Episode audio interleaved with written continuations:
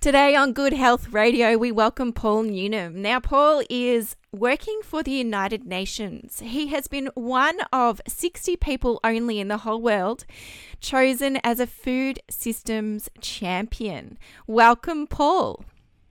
Thank you. Great to be with you. Yeah, no, so great to have you. So, first off, before I start, you're a very humble person. So, I just want to acknowledge the amazing work that you've done basically your whole life. You've traveled around the world with your beautiful wife, Karen, and your four fabulous children, working tirelessly for humanity in many different ways. I've even seen photos of you and a video of you on Facebook saving someone in a river in England. So just putting it out there to people. Paul won't acknowledge this, but I'm acknowledging it in advance. So today, what's brought you here, and thank you for joining us, is my fascination with what you're doing as a food systems champion. Now, first off, can you explain what that means to us? Yeah, so um, thanks, Kylie, and um, you've done your research. Um, that's great. Um, so the Food System Champions, so uh, Food System Champions have just been announced as part of uh, the UN Secretary General's Food System Summit, which he's called. So the Secretary General, uh, Antonio Guterres, has called for a high level summit in 2021 on food systems. And this summit is designed to accelerate change around the Sustainable Development Goals, uh, which is essentially a set of 17 goals that all world leaders, including the, Australian uh, government, signed on to in 2015 to address 17 of the biggest challenges we face. And so food systems are being brought into this summit because food systems touch so many different areas of our world from education through to gender, through to climate, through to nutrition and health. You know, we see food have impacts everywhere. And so, as part of this summit, uh, what the Secretary General has done has appointed a team to run that summit. And there's a number of structures that are built around this because these kinds of summits bring in people from government, from civil society, from the private sector to try and work together to accelerate change. And so, one of the ways they're doing that is they've brought together a set of champions to work um, with different communities around the world um, to help bring them into the conversation. And so, one of the things they're, they're, they're really keen for this summit is to be a people summit, which brings lots of people's ideas and thoughts together. And so, the, the hope is that in the coming year, between now and when the summit's held at towards the end of 2021, is that there's lots and lots of conversations, dialogues happening at country level, at local level, about what the food system should be and how we can bring about changes in that. And so the role that I've been uh, asked to do is to, to help support that process and to help bring together some of the communities that I work with. Okay, so that's a massive role, all those different parts put together. So, what I'm thinking is, I'm thinking about me as a mum who's been through COVID in Victoria. And I know one of the goals is about hunger, ending hunger. So, in terms of compassion, I get that there's hunger. You see those photos, those pictures of the kids that are malnourished and not eating properly. And how do we help or make an impact on that? How do we support you in this? Yeah. Look, it's a good question. Um, one of the biggest challenges in the world is obviously um, inequality, and there's there's real differences depending on where you're born. It's a, it's a little bit of a lottery of life. Uh, one of my previous um, bosses, Tim Costello, used to always say it's kind of like the global lottery, where you, the one thing that unites us all is we don't have control over where we're born.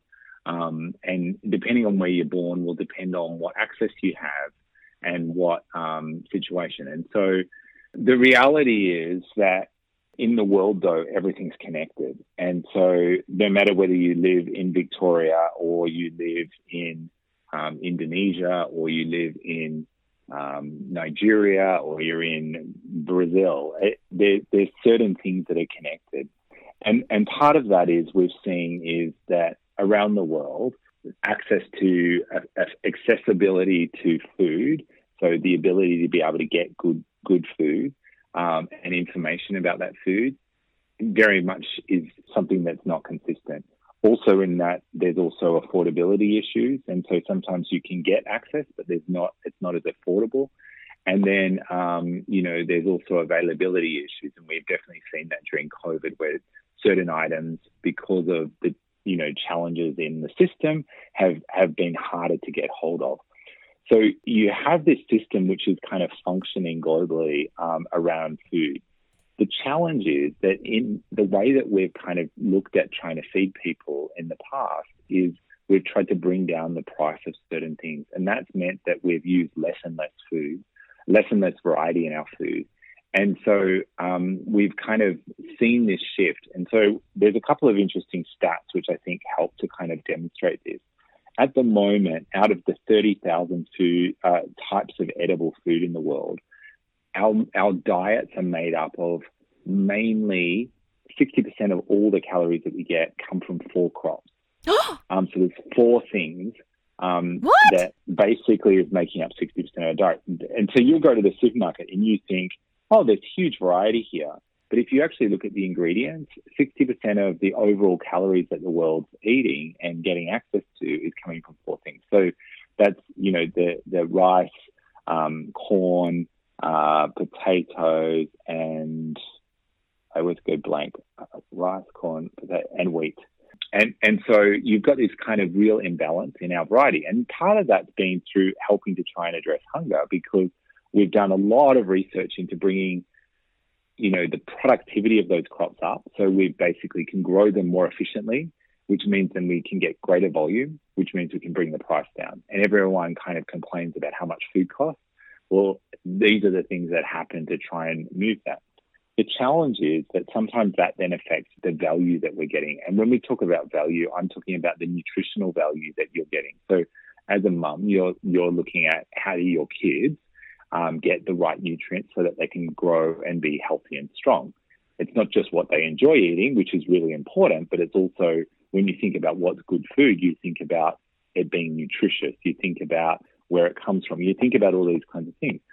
And so, you know, one of the challenges in that is variety. And so, you know, there's 30,000 edible crops at the moment, our, the basic diet around the world only really plays with about 150 of those crops, and 60% of our calorie intake is made up by four. So that means automatically we're having impacts on biodiversity. And, and so even just as a mum, one of the choices you can make is how do I think about the varieties I'm buying? Where, what kind of diversity is on the plate? You know, what kind of variety of different things? Because what that does is it has an impact then on demand.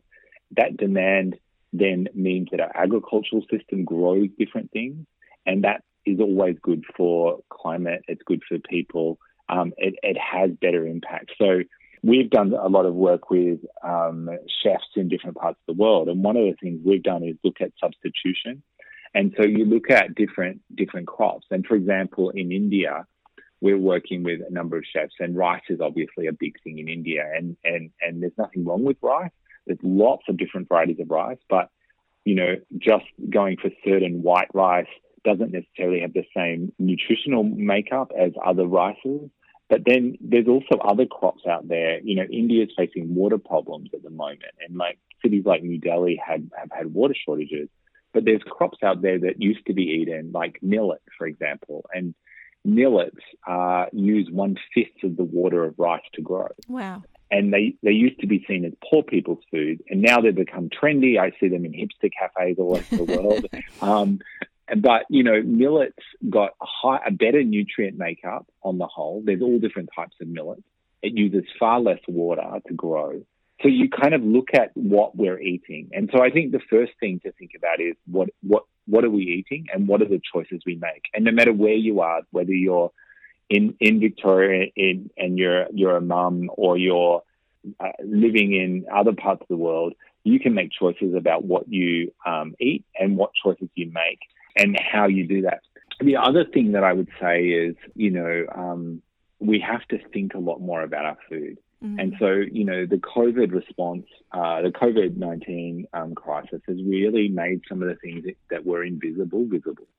So, you know, I, I, for one, have never really had to line up for things. You know, I've been was born into Mel- in Melbourne and been very lucky.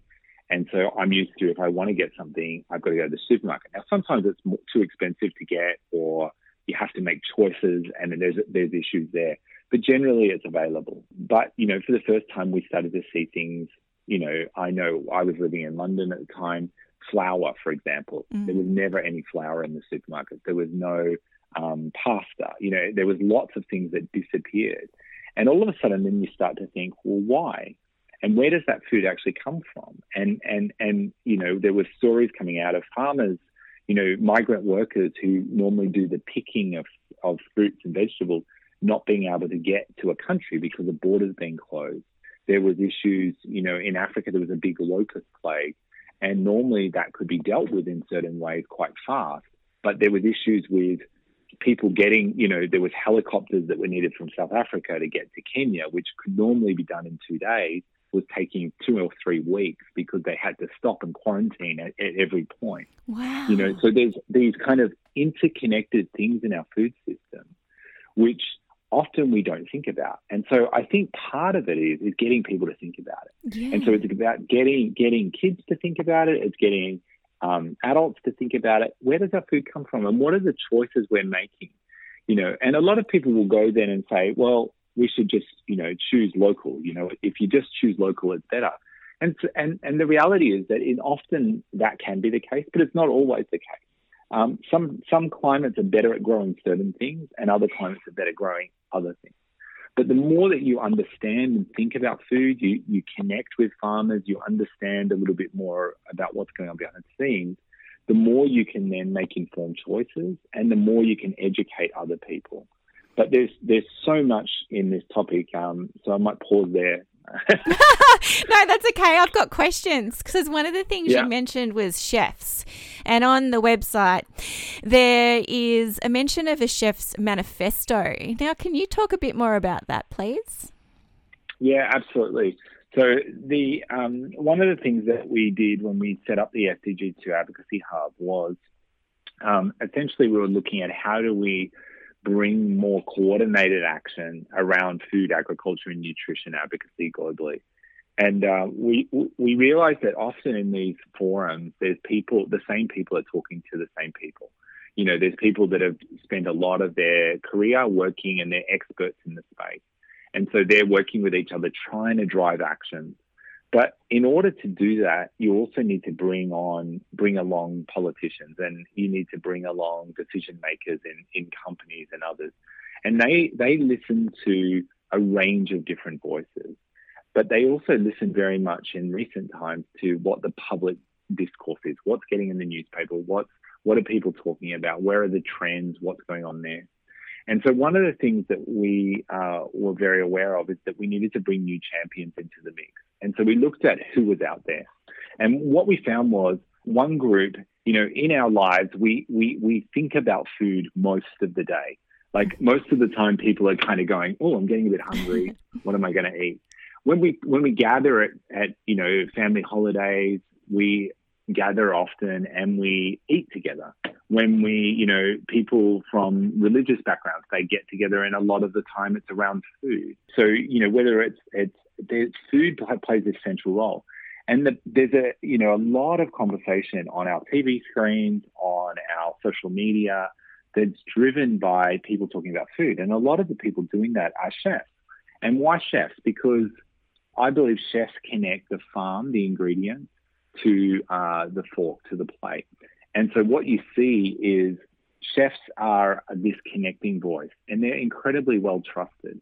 So you know, if a chef says eat this, and it looks good, you'll eat it. And, and, and that's a really trusting, mm. you know, act because you kind of, you know, you don't know what they've done to you don't know where they've got it from, but you trust them and you trust them to know about food and to be able to help us to um, eat, uh, you know, well. And so people are quite fascinated.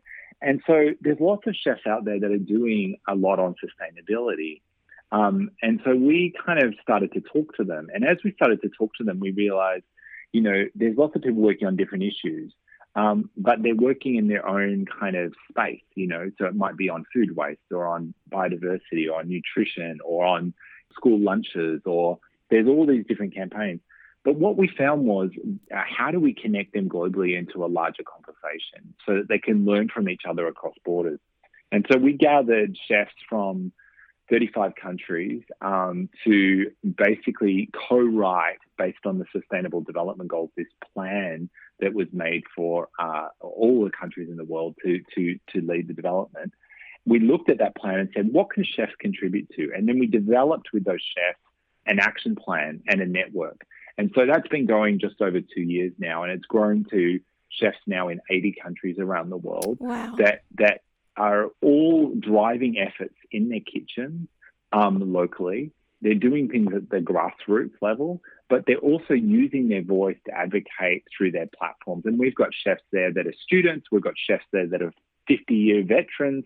We've got chefs there that have, you know, platforms with hundreds of millions of people that they speak to every year. And then we've got chefs who have just started in this space and they're, they're, they're really fresh. They do another. They learn um, tips and ideas on how they can, different ingredients, but also how they can improve their advocacy. And we, we work with them to give them tools to elevate their voices, to really talk about how we can make um, good food for all possible around the world. That's fantastic. So I know a few chefs too, and I'm not sure if there's any of them out listening, but if they want to get involved, is that an opportunity there for them? Yeah, absolutely. So if you go to chefsmanifesto.com, it's um, essentially open to any chef. And because it's an action plan that's kind of, we created something that gathers the things that are already happening. So chefs hopefully will look at this and see some things they're doing, but they'll also hopefully be inspired to do some other things. And so, you know, we've got all kinds of chefs. Um, you can be as involved as you want. You can kind of stand on the edges and watch for, you know, and learn. Or you can kind of say, I really want to get involved. And, you know, we've got chefs coming up even this week. So on the 16th is World Food Day. And we've got chefs speaking on different panels all around the world. We've had chefs cooking for presidents. We've had chefs wow. speaking at the UN. And so, you know, it's a great platform. We have a podcast for chefs um, called the Chefs Manifesto podcast, which has got a couple of seasons. It's all on that website. But, you know, it's chefs talking to chefs and talking about what they're doing around the world, coming up with ideas and ways they can get engaged. So it's, it's, a, it's a cool platform from that perspective. Yeah, that sounds amazing. It sounds so exciting to be a chef and to be able to contribute in that way. That sounds like a massive way of really making a difference. Something else that really stuck out to me when looking on your website was that you're focusing on um, improving productivity, but mainly through small scale producers, women, and Indigenous peoples. Is that something you're looking at within Australia for the Indigenous community? Um, so at this point, we've been looking at that at a global level, and mm-hmm. obviously, when we look at a global level, Australia is a part of that. Um, and we work with platforms that definitely are working with Indigenous communities. But we, as an advocacy hub, what we try and do is coordinate the advocacy. So we're working with partners that are actually doing the work on the ground. We can't do all of that. Yeah. So we would work with partners and gather them and then look at what are they doing. So this Friday or tomorrow it is, um, we're doing uh, we're we're participating in a, a, global event that's happening. It's a 24 hour relay conversation um, called Voices of the Food System, and and this is just an example where we're bringing together.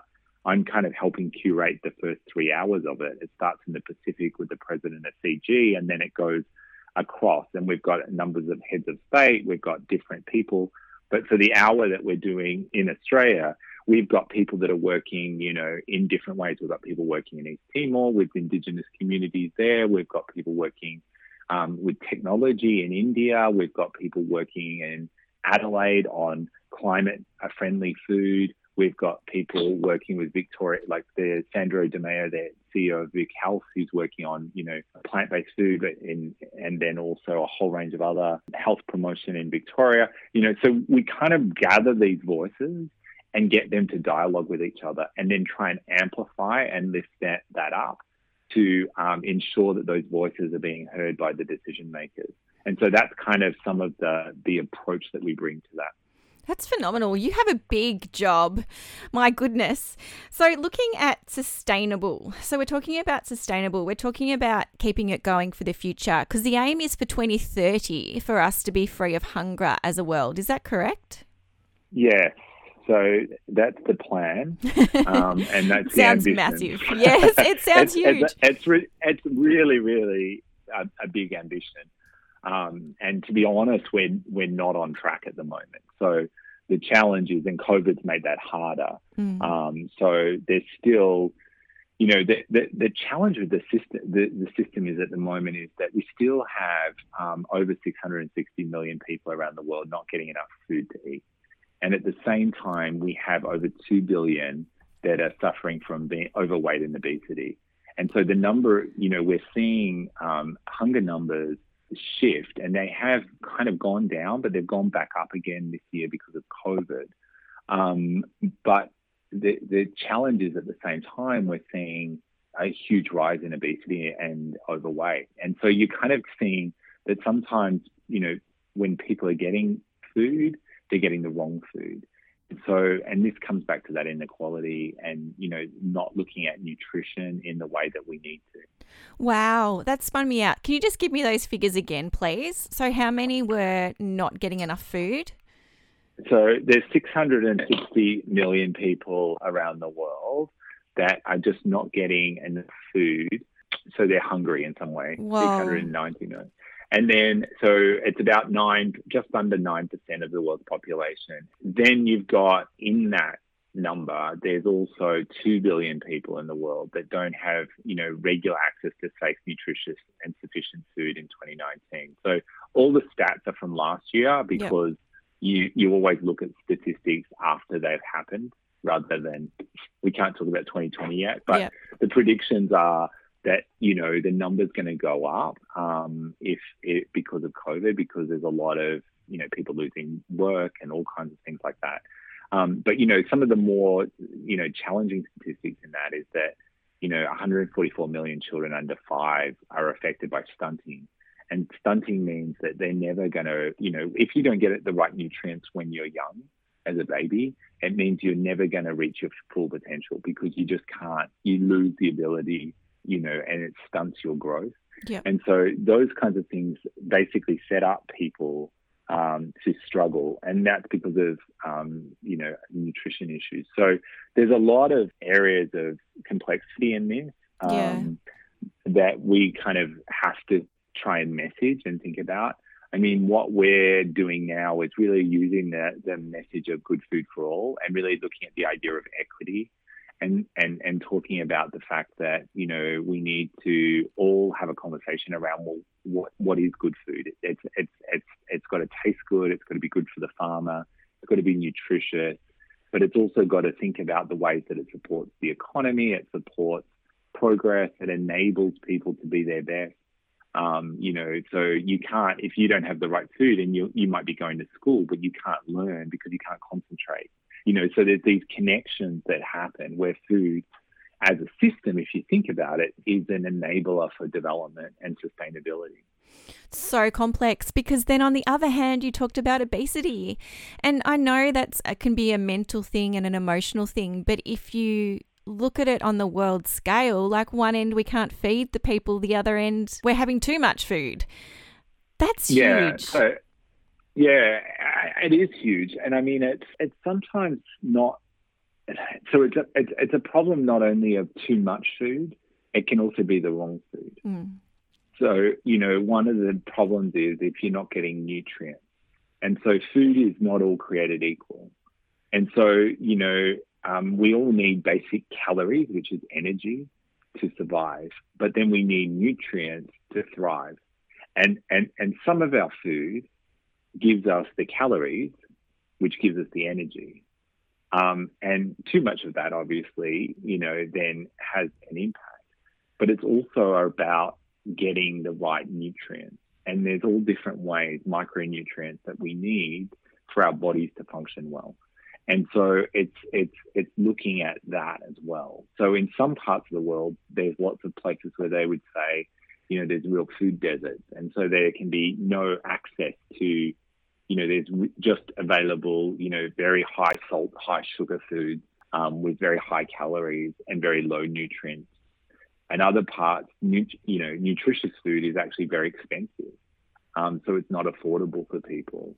And when you've got, you know, choices and you're trying to feed your kids, I've talked to parents in, in a city and they're trying to feed their kids and they're going, well, I could buy a broccoli, but if my kid doesn't eat it, I've wasted, you know, a big chunk of my salary on that. Whereas if I buy them just basic pasta or a bread or something that they like, then I know they're going to be they're going to have eaten and they're full.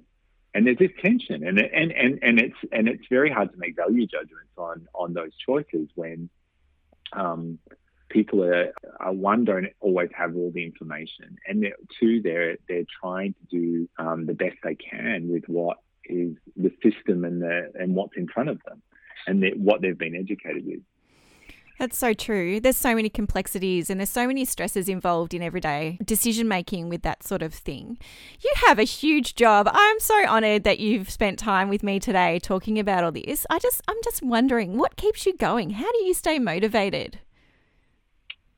Look, I mean, I it's it's it's a it's a real, you know, at times you do get quite tired. Um, because you do sort of sit there and you know there can be times where this is really challenging because you you put in all the energy and the work and sometimes it feels like things aren't moving in the right direction or you have you know things like covid have just impacted so many people you know chefs restaurants are all shut around the world um, farmers have had all kinds of impacts um, due to to so many changes so you know for me motivation is i i just have this firm belief that we can do. You know, we we have to get up and make the world a better place each day, and that the reason we're kind of you know here is to do that.